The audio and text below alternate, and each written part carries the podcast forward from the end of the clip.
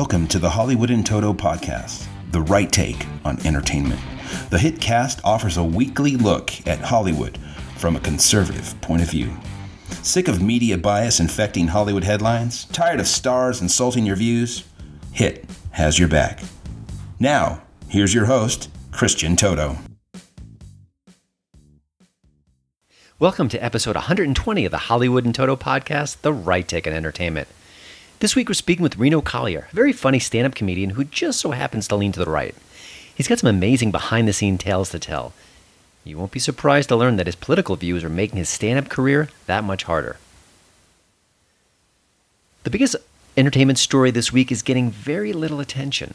The team behind the Gosnell film, they're bringing FBI lovebirds undercovers to a DC theater in a few weeks. The production stars Dean Cain and Kristy Swanson, who are going to be reading texts sent between FBI agents Peter Strzok and Lisa Page.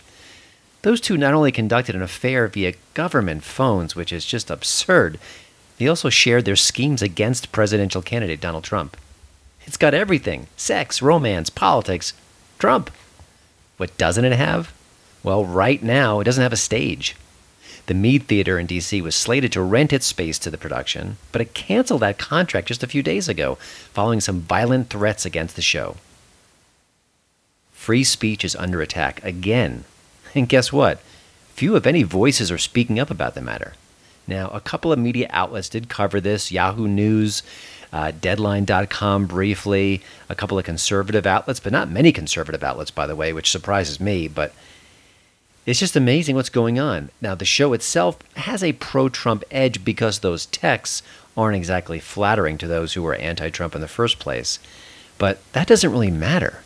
Where are the brave actors and the theater companies rushing to defend a fellow artist? What about the, the theater in question? How about, hey, guys and gals, let's raise some money to buy security so the show should still go on?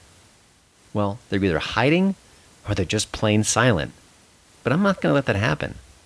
Over the next few days, I'll be reaching out to as many outlets as I can different theatrical groups, actors, whoever I can reach out to and say, hey, what do you think about this? Would you cancel a show if there was a direct threat against it? Isn't this an attack on free expression? Or, in the case involved here, maybe the show shouldn't go on? What do you think?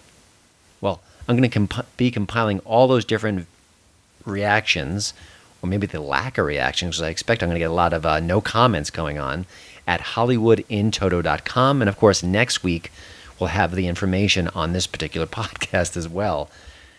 It's amazing. I, I suspect that the answers I'm going to get are going to be absolutely depressing, but maybe the artists will prove me wrong and show that they really do stand up for free speech. Gonna have to wait and see. You know what this is? A commercial? Right, and you know what that means. Time for a snack? Wrong. I want you to do some heart healthy exercise. Yes, you! Try some seated leg extensions right now. Just lift each leg up and extend it straight, one at a time, six to eight times. I can do that. Yes, you can. Remember, every commercial is a chance to sneak in heart healthy activity. Visit findexerciseanywhere.com and speak with your doctor to learn more about the risks of heart failure.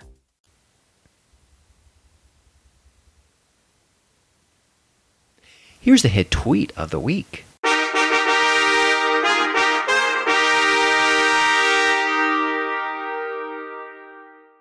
Ron Perlman's back, but you know what? This time he's not raging against President Trump for a change. He's throwing his weight, it seems, behind that Georgia boycott. He doesn't mention the state's new abortion regulations directly. He does share a tweet with a screenshot of a news article talking about how Hollywood is up in arms about the new legislation. But that's not what the text of his tweet has to say. In it, he name checks a conspiracy that really should earn him his own oversized tinfoil hat. Here we go. I have worked, ate, drank, and loved many great times in Georgia for decades. Great place, fantastic people. But as long as the populace lays down to cheaters stealing elections, thus devolving the most fundamental of democratic principles, there must be a price. Hey, Stacey Abrams, I think we found your VP candidate. Don't touch that dial. You're listening to my daddy's podcast. My hit tip of the week is Gran Torino. Clint Eastwood caught heck a few weeks back for daring to make his main character in The Mule a realistically out of touch old codger. By modern standards, his Gran Torino character would be chased out of theaters for being a hater. Mind you, this film came out 11 years ago. That's not very long. That Gran Torino hater isn't what you think, though. Yes, Clint Eastwood plays Walt Kowalski, and he says some really ignorant things about his Asian neighbors. Just dumb. You could say it's racist for sure. No question. But when push comes to shove, and his neighbors are under attack from local thugs, guess who steps up? Well, you get three guesses, but as they say, the first two don't count.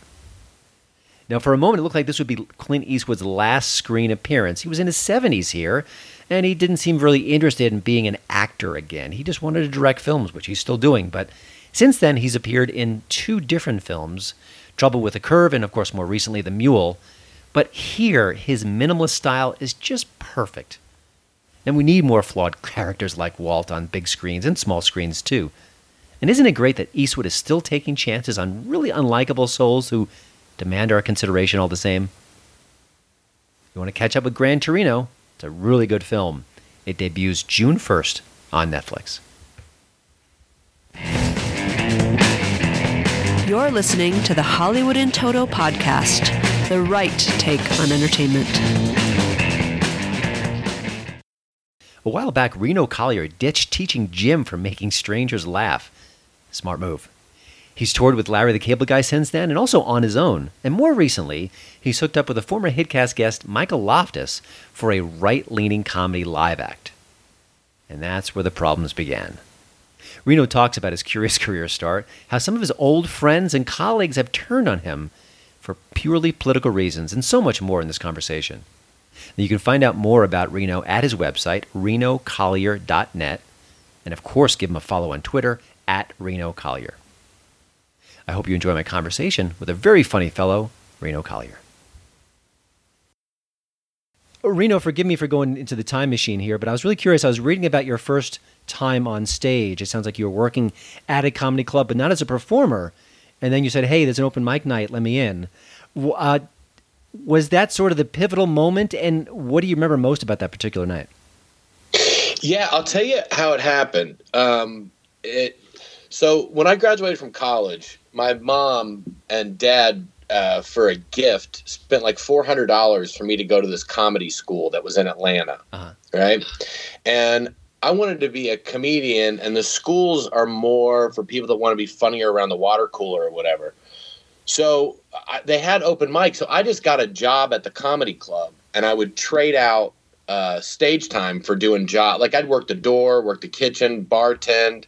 Mm-hmm. I was doing like five jobs at one time, and there were a bunch of hot waitresses that worked there, and they didn't want to. They didn't want to do anything. So like the girls' toilet would overflow and they'd be like, "You girls get in there and clean it." These chicks are like, "I'm not cleaning that up. It's disgusting." And they're like, "Well, somebody's got to." And I'm like, "I'll do it if you give me five minutes of stage time on Wednesday." So they're like, "No, we're not sitting through that again." But eventually they break, and they're like, "Go in there." So I'm in there mopping, trying to write like, "Knock knock, who's there?" Me, you know.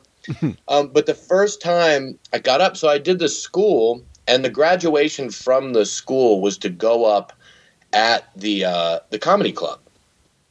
So I was already working there, and I went to like two of the classes, and people were like, "You suck," you know, this isn't funny, and they weren't. They were terrible, and I'm like, "Well, you guys don't even know what comedy is. I'm hanging out with real comics, like Brian Regan's coming through, and all these guys," and I'm like, "This isn't comedy." So I bailed, right? So the the class, and I did open mic. I just jumped in it and did it before the class, you know, was over, mm-hmm. whatever. So it's the night before the graduation, and I hadn't been going for like a month and a half. And my mom calls me and is like, honey, I'm surprising you. I'm flying into Atlanta to see your graduation tomorrow. And I'm like, oh, God. Uh, okay. And she's like, I wasn't going to tell you, but I need a ride from the airport, blah, blah. I'm like, okay, I got you, mom. So I get off the phone. I call the guy and I'm like, hey, man, uh, you got to put me up on that graduation deal. And he's like, no way. You haven't been coming to the classes, blah, blah, blah. I'm like, all right, cool. Then uh, I need my money back. And he's like, all right, you're going seventh. I was like, yes, I am. But I had I had kind of gotten dared because I was talking about doing it, and there was an open mic at the club, and I just kind of I'd always wanted I loved Eddie Murphy when I was a kid. I'd sneak his you know tapes on my Walkman, and um, I'd always wanted to do it, and so I just got up and did it. And it's a rush, and once you do it and you catch that bug, you can't really do anything else. Now, I'm curious about this comedy club, which sounds like you're not going to be their spokesperson. W- were they teaching kind of hacky stuff that really didn't speak to you? What What was the disconnect there? No, no, the comedy club was wonderful. Okay. it's the pun- it's the Punchline in Atlanta. It's one of the greatest clubs in the country. This was outside of the club Okay. um, where the guy ran the school, and and it was, it is what it is. You pay, and then he uh, teaches you how to write stuff, and then your graduation is you get to perform on the Punchline stage. Gotcha. So on like a Monday night, it's like an AA meeting. Like everybody has to clap and yay, you know. and then you think you're funny after doing that. Then you get in front of a real crowd and realize that was all set up. Yeah. But if your dream is to do it once, it's a great thing. You know, if, if your dream is, I just want to say that I did it, it's a bucket list thing, then those schools are great. If Yeah. you want to be a comedian, you know, for a job and for a lifetime, I don't know. It, it wasn't for me. Maybe it helps other people, but Yeah. Now, when you you, can get there. when you get that buzz and you, you already had a passion for it, is it weird to transition to this is my other line of work? I know you did some uh, as a gym teacher, and now I'm a comedian. Like, is there? Do you have to get used to the odd hours? Is is, the lifestyle kind of? Does it take a while to get used to, or did that come to you fairly easily as well? Well, I didn't teach very long, and I was uh, once I got the bug for it. Like I was stupid. I I was teaching, and then I was working at the Punchline at night, and then I got like three weeks booked on the road, making like 150 bucks a week. And I thought, okay, now I'm a comedian. So I quit my teaching job, and I literally lived out of my car for like three years Wow. where I just took every single gig I could get. I'd be in Lubbock, Texas on a Sunday and have to get to Myrtle Beach on Tuesday, you know, and I'm sleeping in rest areas. And people think it's tough. It was the greatest time of my life. I had a hot pot in the back seat. My clothes are hanging out. There's beer cans falling out. You know what I mean? It was, and I was just a gypsy and freaking loved it. Loved every second of it. And imagine your craft was growing all that. I mean, when when you're a young person, you're learning on the fly. It's your life. It's your mission. Did you find your your act was evolving quickly at that point, or was it what was that? What was the artistic side of things? Yeah, man, it, it evolves because you're thrown into when you have to work to have a place to sleep. I mean, I would open for like these guys who were right off Def Comedy Jam, and then the next week I'd be in a biker bar, and then I'd be with you know some other country act, and then I'd be with you. know, You would you would I had to take everything, so I moved ahead. Nowadays, you make one stupid video on YouTube, you for the last three minutes, and five million people watch it, and you're headlining and you don't have any material. Like back then, you had to bust and get your chops, or they wouldn't move you up. Mhm.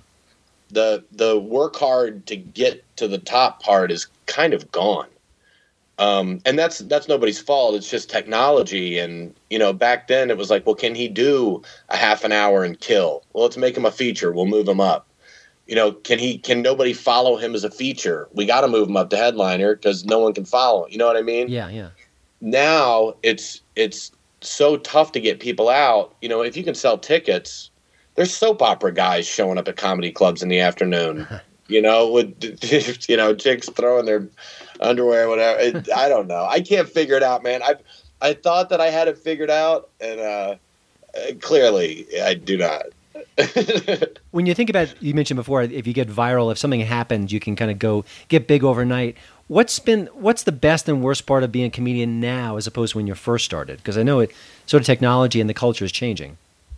Yeah, and I mean, I just sound like an old dog, but you know, it, it it really, if it would have been like this when I started, I would have made adjustments or whatever. You know what I mean? Yeah, yeah. But but I kind of, I didn't I didn't have really super high goals for this because I used to believe people's credits. You know, like when I was sitting in the back working the door, some guy, the MC said he'd been on the Tonight Show, and I'm like, oh my god! So you get to do that, and then you're on the Tonight Show, not knowing that comics are making this stuff up and it was garbage. So I didn't. I, my goal, I've already, I already did everything I wanted to do. I mean, I've hosted network shows. I got to have little parts in movies and did a Comedy Central special and roast, and I got to do everything that I set out to do. and then you know you get kids and life moves forward and you know your priorities change but uh but now i just love making people laugh i mean that, that's that's what i want to do it's Mhm. not you know you have bills and stuff like that but i just really love stand up more than anything. Yeah. you know it just it's it's something and it's funny because i hear people who are 10 times more successful than i could ever dream of being. Seinfeld all he wants to do is stand up i mean that guy could do whatever he wants. He doesn't have to do anything. And you know guys always want to go back and do it because there's nothing like it. There's no there's no rush like it. There's no you know. Mhm. It, it's amazing it's a fun and the lifestyle i mean i boozed it up real good i quit drinking a couple years ago i i had to um but uh but the, it's just fun man What do, what do you think is You the know most misunderstood part of your of being a comedian? that it's glamorous. I mean, even TV shows and stuff are not glamorous filming. Um, you know, they're really fun, man, and they treat you great, and you know, as far as that stuff, but it's a grind. It's a lot of work. Um, I, I always, and I, I didn't make this up. I know I've heard it somewhere. For a second, I thought I did, and I was like, "That's way too smart for me to have come up with." But, but it, it, the phrase is, is that comedians will work 80 hours a week to avoid working 40. That's right. You know what I mean? Like Uh-huh. like we'll drive 20 hours to do one Joe or whatever when you're you know when you're starting out, and it's like, but I'm not in a cubicle. You know, I'm not. It- It's it's just a different mindset. Now that you're an established act and you've had all the credits you mentioned and people know who you are, do you still have to kind of spread the word about a show, a, a tour, an appearance? Is that sort of part of what a modern comedian does with either Twitter or social media, YouTube? Is, is, is that just sort of part of what you have to do? It is, and I suck at it. It absolutely is.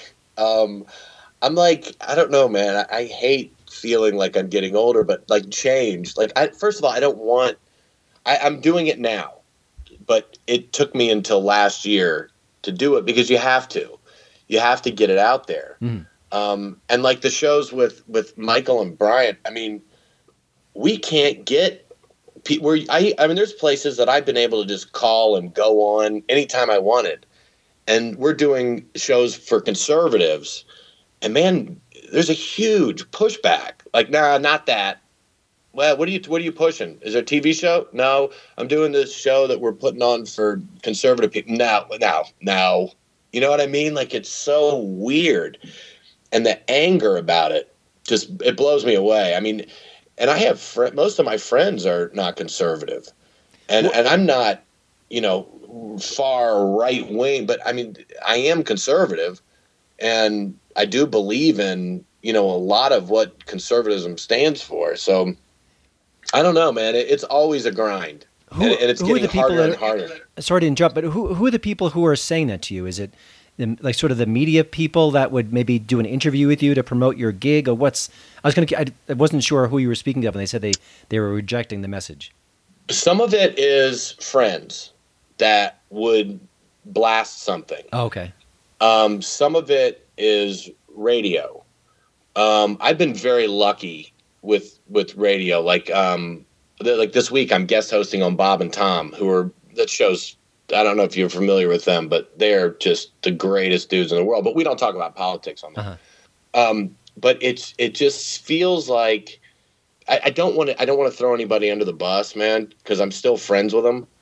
Um, but it, it's it's mainly radio shows, Hmm. Lo- local radio in markets. Yeah. Um, so you know what? It, it's okay, and, I, and I'm cool with that. And they have to they have a job to protect. So I don't I don't hold them like I'm mad at them. You know, they're like, dude, we'll lose fifty percent of our people to change the station, and and I get that. I mean, I get the environment that we're in right now. Um, it just is everything's flipped upside down. Yeah, but then You know, like again, if you went on a tour with uh, Marc Maron and Sarah Silverman, and it was a politically motivated tour on the left, I don't think that, that you'd be getting that feedback. Do you? Or Not at all. I'd be on anything I wanted to be on. yeah, And you know, I spent 12 years touring with Larry the Cable Guy, and then I did a tour with me and Engvall Foxworthy and Cable Guy. And nobody talked about politics that much. I mean, there were hints and nods, and you know how everybody voted on that thing. but but it, it was a different time. Yeah. You know, I mean, it was a it was a time where now it's just you're dismissed and you're stupid. And you know, there's a lot of conservative people out there, and and I know them. They're in my family. They're my friends. They're good people. They want to have fun. It, this has almost become, and the only reason I, I was so excited about doing these shows is, it's not even about being. I am conservative, you know, but it's almost like I don't like people telling me I can't say what I want to say and how I feel. And I don't know when, like when I was a kid, it was the liberals that were like, you can say what you want, freedom of speech. You know, they're marching and hippies and yeah. And now it's like completely upside down. Now, now you can't say that. They're all of a sudden word police. You know, it, Yeah. it just it makes me it, it. So as a comedian, the fact that someone's telling me don't say that makes me instinctively like, shut up, dude. I'm saying it. You're not. I want to push it even further because you're telling me I can't do it. I went to military school for high school. I've been like this my whole life, and most comedians are. And I do feel like the pendulum's going to start swinging back because people are sick of this, mm-hmm. man. It Well, can't you you can't have it both ways. You can't be like I can take if as long as I agree with this group of people, I can go as far out as I want to. But if you don't agree with us, now you don't say anything. We had when I was a kid, and I'm not sure how old, how old are you, Christian? 50. Okay, cool. So we're in the same. So remember when we were kids, you go to the mall and it would be an older person who would be like, "Hey kid, pull your pants up. Turn your hat around. Don't do that. Don't fix yourself. You look Yeah. like a jackass." Now it's kids attacking old people. Take your hat off. Turn that off. Racist, bigot. Talking to old people like that. My grandfather would have knocked somebody out. Like you, there was and I want a bunch of these Korean War Vietnam veterans to get together and just beat the shit out of these kids. I can't stand it, man. I'm so tired of feeling like respect is gone. And I'm not going to take up for people being disrespectful who are conservative either. That's why we're doing these shows. They're PG 13. We're really doing it so people who have to watch the same tired Trump joke, Trump joke, Trump joke can go somewhere and hear other stuff. There is another side out there you Now- know and and we have valid points. I mean these people you, you can't just get away with not understanding how a garbage disposal works and no one says anything because ooh she's you know she's way out there and she she speaks for the young people. Everyone's worried about 18 to 35 i don't care about them. I don't care about these kids. I don't care about their feelings everything is based on feelings i'm sick of it so we wanted to do this so that there would be a place for people who are conservative to be able to go and laugh and not be afraid. There's nothing to be afraid of. This is still America. You can laugh at what you want to laugh at. You can come see who you want to see. And just because somebody doesn't agree with you doesn't mean you get your way and you get to shut everybody up. I recently uh, saw, maybe actually a couple of years ago, I saw Steve McGrew, who's a former guest of this podcast, and he did a, a, routine. And it wasn't political at all, and it was very, very funny. But he's a conservative fellow, and he kind of shares that on social media. Do you find that your act is mostly apolitical now, but just maybe you dip your toe in, or are you getting more right of center in your material as well? Well, my material's always been right of center. Okay. Um, it, but it's not. I'm not out there writing jokes about each specific politician, you know, and, and have like ten Bernie Sanders jokes, and 10, I don't do that. I talk about my real life, and you can tell from my real life where I stand. Gotcha. Um, I'm a Christian. Uh, I talk about that, but not in a youth pastor way. I mean, I you know, it's not. You know what I mean? Like, it, it gets kind of edgy, and I'm honest about how I feel about things. Um, but you can like like I got done with a show in Chattanooga, and this lady's like, "You are my favorite comedian, even though you're Trumpy." And I was like, "What?" and she's like, "Even though you're Trumpy, you're my favorite comedian." And I wasn't trying to do anything political. Mhm. Um, but you can just tell from the way I live my life and my views on things where I stand. Yeah. Does that make sense? As opposed to, you know, coming out and talking about every senator and, you know, this is right and this is wrong. I, I'm not doing it in a manufactured way. You can just tell, and, I, and I've always been that way. Like you could tell from, and you know, through the different stages of my act used to be a ton about drinking and church and going, you know, and teaching school and drinking and everything was drinking, drinking because that's what I was doing. all the time. Um, and now, you know, I have kids and I have an ex-wife and I have, you know, all these things that other people go through, and I just vent my frustrations Gotcha. through it. But but you can, I mean, you're gonna when you're gonna come to the show and be like, I know who that dude voted for. You know know, what I mean? recently uh, Ricky Gervais has been one of this. You know, he's certainly left of center, but he's been very vocal toward free speech. Say what you want, joke what you want. I think John Cleese is there too. Definitely left of center, but a very strong opponent, uh, proponent of free speech. Do you find that you meet other comedians who may be liberal and they want to support what you do just on a free speech kind of platform, but maybe they they're a little afraid of the blowback if they do that? Yes, I do find, and I'm very. uh, This is going to sound so stupid, but I'm very proud to be a comedian right now. Nick DiPaolo came out with a special, and Bill Burr shared it. It was free on YouTube and hilarious and raw, and I think he's hysterical. I did a roast with him. I love that guy, uh, and he was one of the headliners back at the Punchline when I used to work the door. But Bill Burr shared it on Twitter. Brian Regan shared it on Twitter. Jim, Jim Gaffigan too. yeah, Jim Gaffigan too. So, you know, these are guys who are standing up for free speech, and it made me proud to be a comedian. I'm like, you're damn right. That's what I'm talking about. you know? Um, but some are have they've molded themselves into that they are so far left. It's almost like the cool kids are all in the, you know, left side and they're like poking at the other kids. And that makes me want to be one of the other kids. Like I want to punch them in the face. Like, you know, you're not going to pick on me. They're like bullies.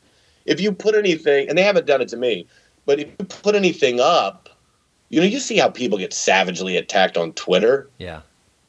I guess That's the one good thing about not caring about Twitter.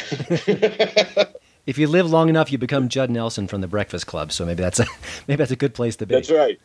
Uh, I was That's right. I was kind of curious. Uh, you've done a lot of work with the Blue Collar Comedy Tour over the years. Is there a talk of maybe kind of kind of bringing that back? I don't even know with the same lineup, or is is that something that maybe is in the past for now? What are, what are your thoughts on the blue collar kind of comedy? with, with uh, well i wasn't i was i did blue collar next generation Okay. and then i opened for cable guy for like 10 years and then i did a tour with, was me i was opening and then it was Engvall foxworthy and cable guy right? And then at the end we'd all go up and i'd ask them questions and goof off and stuff like that. Um, i don't know if they would ever all get back together. Um, you know that's that wouldn't be my they they were i mean i was opening for those guys so that wouldn't be my place to Mhm. you know what i mean? Like i um i think it'd be fantastic if they did um but i i haven't heard anything about that and i honestly don't know man i mean those guys do their own things and cable guy wants to golf more than anything you know what i mean that was the worst thing i ever did was get him into golf I did. He was like, he's like, that's a sissy sport. I'm not playing that. Put it in the baseball game. And then I got him playing a couple times, and he was like a junkie. Then he was like, we're playing 36 holes, and I'm like, dude, we have two shows tonight. I mean, it don't matter. We're going back out. And now that's all. That's all he wants to do Gotcha. is golf and smoke cigars. We can blame you for taking him off the road. One last question. Yeah. When you think about the the, the comedy that you approach, um, I, I'm not a comedian, but I'm thinking there's so much material out there for someone who is open to it. Uh, the AOCs of the world, sort of the Democrats do some silly things. Do you find it's easier to write material now than it was maybe 10 years ago just because so much of that is not being tapped? Yeah, I mean, you know, some of the ideas, the economy's doing well, right? And who knows how long that'll last, but right now it's doing fantastically. Unemployment's down, all this stuff's going on. So they don't have anything to talk about. So they their idea like 16-year-olds should vote. how how can you vote when you can still be grounded? You know what I mean? Who you voting for, son? Bernie Sanders. Not today, you're not. Get your ass back in your. You, you can come out in December, moron, and you're not taking my car either. It's so stupid. Like it just it. I can't. I can't watch it and not think. It, the great thing about it is, I know I'm not gonna. If I write jokes about it, I know nobody else is doing them. so it's like I don't have to worry about being ahead of the curve. That's why I talk about my my own experiences so much because when it's my real life and it's my kids and it's my kids' school and it's me being a dad or it's me and whatever, going through ex-wife stuff, and all, that's my life. So I know nobody's gonna can steal it, and it and it's easier to remember too. Um, when it actually happened. But when I watch the news and I'm just like, how how is late night? How do these guys look at themselves in the mirror and leave those jokes out there, I'm- knowing that they could do them? But it, it's almost like they got everyone together in one room and they're like, all right, look, everyone go out and tell the exact same jokes over and over and over again. We can't take this anymore. You know, Donald Trump used to be the toast of the town. I mean, he had the number one TV show, and people were friends. There's pictures of him with everybody, everybody, and they turned on him like rabid dogs. Well, I, I think at the Colbert Show that they have a, a mantra before they go into the writing room. They say, "Cow farts aren't funny. Cow farts aren't funny." Yeah. And just to train themselves. They can't tell these the jokes that everyone wants to tell. Well, they think that they think that it's it that it's dumbing them down. Like there's this pretentious elitist attitude of well, I can say whatever I want to say as long as I go that way. I mean, they had pictures of cutting his head off. I mean, that's borderline illegal. You know, and and and that's okay. But if you say I like Trump, that's all you have to say. God, kill him. You know, hmm. it just it's so crazy. And and there's no you can go as far left as you want, but if you cross the middle line, they want to destroy you. I, I wish you were exaggerating, but I, I- I hear so many stories exactly what you're saying, and uh, it's it's a scary time. But I'm I'm glad you're you're out hitting the road and doing your thing. Uh, Reno, thanks for joining the Hitcast. You can catch Reno on the road right now with a Loftus Party live show, along with of course Michael Loftus and Brian Haner, and of course don't forget to pick up Reno's latest comedy album, Monkey. All the best, Reno, and thanks for making everyone from the left to the right laugh. Christian, thank you so much for having me. I thoroughly enjoyed this, bud. Oh, thanks so much. Well, thanks again for listening. Don't forget to check out HollywoodInToto.com for both the show notes and, of course, the latest entertainment news. Please follow me at Twitter at Hollywood in Toto. And we'd love it if you leave a podcast review over at iTunes. See you next week.